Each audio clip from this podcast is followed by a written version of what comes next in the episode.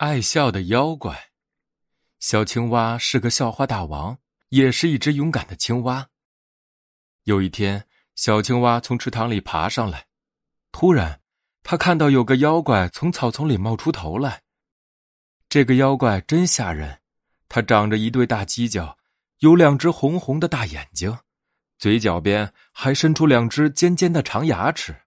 浑身长着古里古怪的毛。妖怪说：“我在这儿等你好久了，我就是爱吃小青蛙。”小青蛙起先吓了一大跳，他想跳下池塘逃走，可再一想，还是先看看这妖怪到底是什么东西再逃吧。小青蛙想了想说：“在你吃我以前，先听我讲个笑话吧。”没等妖怪回答，小青蛙就讲了起来。这是他编的一个最最好笑的笑话，妖怪才听了两句就笑了起来，他越听越乐，笑得腰都直不起来了，呵呵呵的。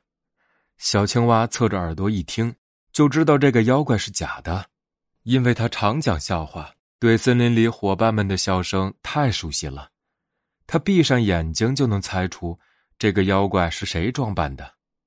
小青蛙假装生气的说：“妖怪。”你该笑够了，你别忘记前几天你还欠我一个故事和两个大苹果呢。妖怪一听，惊得头上一对大犄角和嘴边的长牙都掉了下来。他想：小青蛙怎么知道妖怪是我装扮的呢？你是河马，小青蛙拍着手说：“你的笑声我太熟悉了，你是顶爱笑的妖怪呢。”大河马去掉了伪装，把两只大眼睛拿了下来。